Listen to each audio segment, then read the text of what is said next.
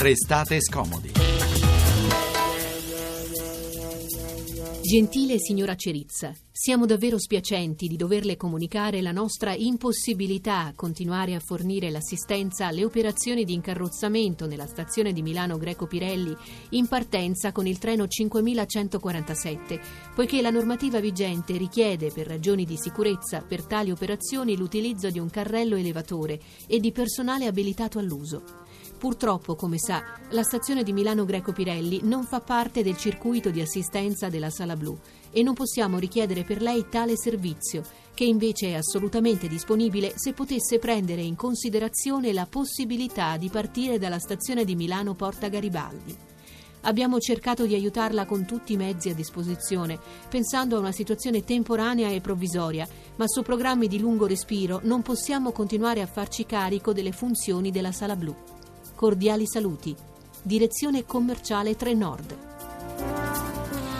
Il servizio Sola Blu è quello di assistenza ai viaggiatori con disabilità. È così Silvia, 33 anni, affetta da una malattia neurodegenerativa che vive grazie ad un lavoro part-time all'Università Bicocca di Milano, viene avvisata del fatto che non potrà più essere incarrozzata, questo è il termine usato nella lettera, in altre parole il personale di stazione non sarà più autorizzato a sollevare lei e la sua carrozzina per superare i 25 centimetri che le impediscono l'accesso al vagone. Le norme, che sono alte forse più di 25 centimetri, lo vietano. Ora non resta allora, secondo questa lettera, che prendere il treno in un'altra stazione che però dista un'ora di viaggio da casa. Buon pomeriggio da Francesco Graziani. E da Eleonora Belviso si può gettare nello sconforto una persona disabile anche rubandogli la sua preziosa carrozzina elettrica. È quel che è accaduto a un tredicenne di Mestre. E poi, nella seconda parte di Restate Scomodi, la scienza. La, eh, la sonda Schiaparelli potrebbe essersi schiantata su Marte per colpa di test inaffidabili affidati ad una ditta romena, come hanno ipotizzato alcuni scienziati dell'Agenzia Spaziale Italiana, è quel che cercheremo di scoprire. Come sempre mandateci i vostri messaggi al 335 699 2949. Poi restate scomodi.rai.it per scaricare e riascoltare la puntata che può partire ora. E allora cominciamo andando a Milano e proviamo ad andarci in treno, sempre che qualcuno possa darci una mano a salire e scendere. Non è così. Saluto subito, subito Silvia Cerizza, protagonista e vittima di questa storia che ricordo è impiegato all'Università Bocconi, Bicocca, non Bocconi, Bicocca di Milano. Ben trovata, buon pomeriggio. Buon pomeriggio e grazie per la disponibilità.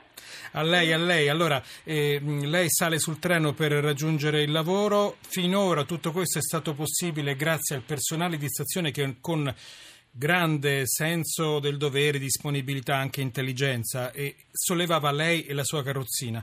E persone di buona volontà e ora però il Trenord le ha scritto eh, le regole non permettono più questo. Se lo aspettava, esatto. lo sapeva che lo, se lo aspettava tutto questo? Eh, dunque avevo sempre timore che potesse succedere da un giorno all'altro però è sempre stato un po' un colpo. Certo, certo. Eh, senta, le dicono, lei mh, potrebbe cambiare stazione. Spieghiamo cosa cambierebbe nella sua vita e cosa cambia nella sua vita cambiando stazione per prendere certo. il treno, se è una cosa Anzi, possibile o no. Anziché andare alla stazione di Carico Pirelli, che è proprio accanto all'università, saranno dieci minuti a piedi, devo andare a Garibaldi e mi porta eh, la navetta dell'Università Bicocca, mi porta giù.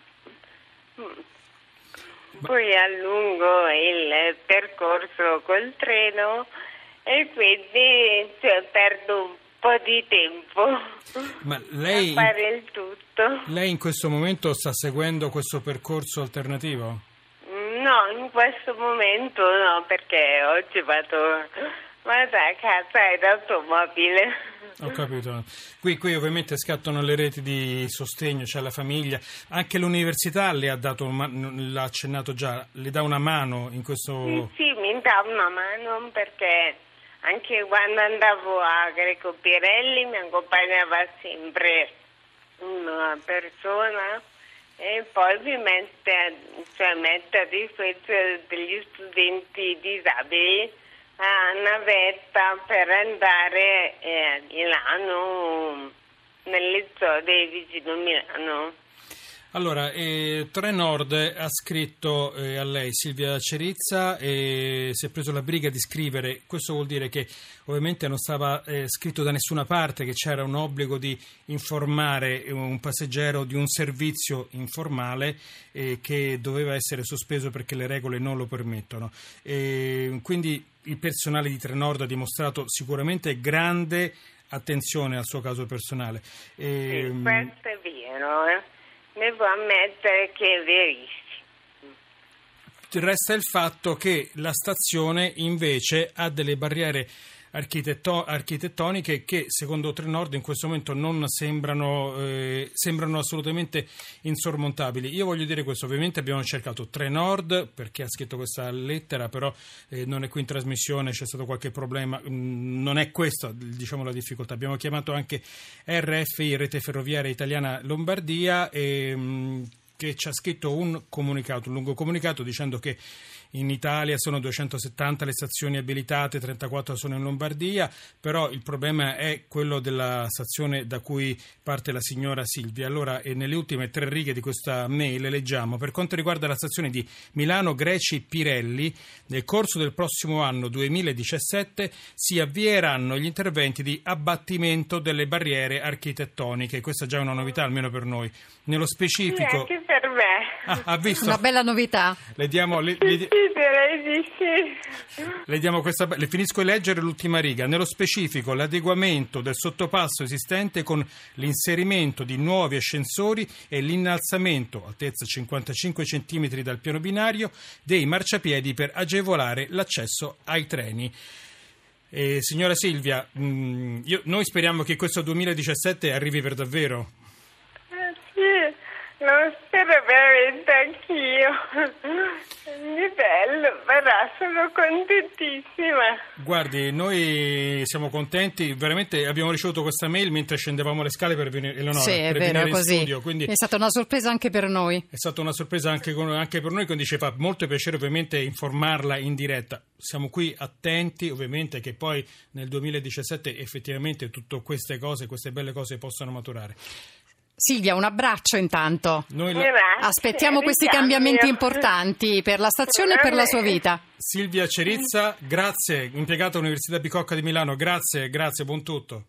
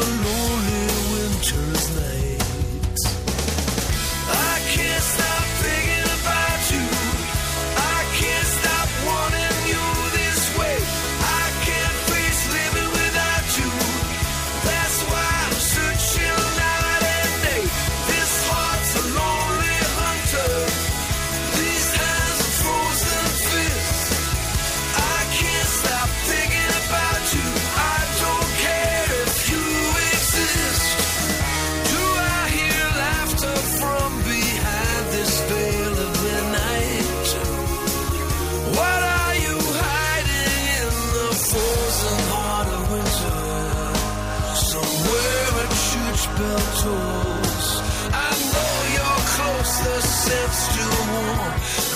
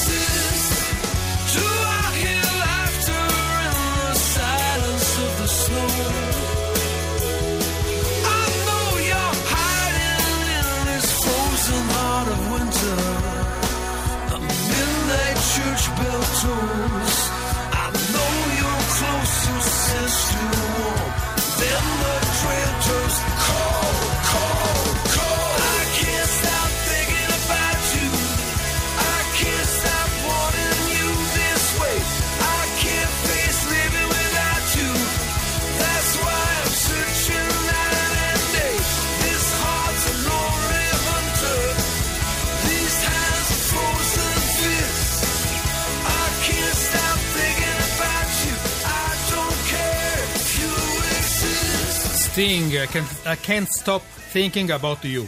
E allora Silvia, lo abbiamo ascoltato, lotta per continuare ad essere autonoma nonostante i limiti imposti dalla sua malattia. Un treno accessibile una carrozzina elettrica possono davvero fare la differenza. Allora proviamo a immaginare cosa possa significare per una persona disabile scendere sotto casa e accorgersi che il suo prezioso mezzo elettrico è stato rubato, tanto più se la persona in questione ha appena 13 anni e con la sua carrozzina elettrica si sentiva eh, così indipendente, più libero. Eppure accade anche questo, purtroppo ce l'ha raccontato Gianluca Codognato sulla nuova Venezia. E allora io saluto subito la signora Alice Alina Orisnak, che è la mamma di questo adolescente. Buon pomeriggio.